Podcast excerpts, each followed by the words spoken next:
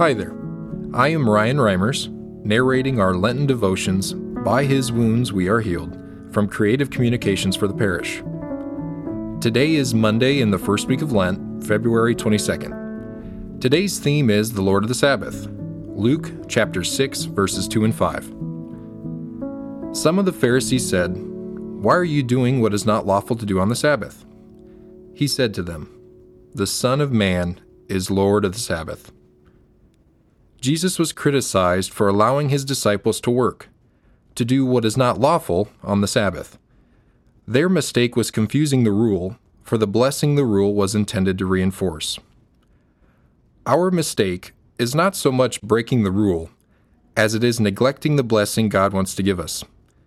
His desire is to renew and reinforce our relationship with our gracious, loving Heavenly Father. Jesus is the Lord of the Sabbath, from whose wombs we receive healing and new life day after day, week after week, throughout our often difficult journey through earthly life to life eternal. What a blessing. This reminds me of Sunday mornings in our household. I tend to focus solely on the list of tasks that need to be done before making the long drive to church. Looking presentable, scarfing down breakfast, and getting our son ready before circling the block to grab the remaining items we forgot at home. It is in that hurried state I forget the blessings before me.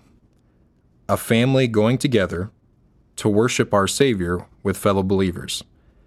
An opportunity to focus solely on Jesus Christ's love for us.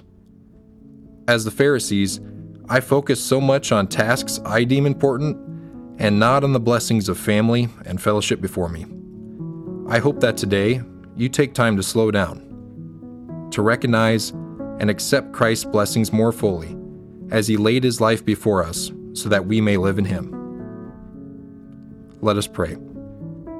Touch my sinful heart, Lord Jesus, with your daily forgiving love. Amen.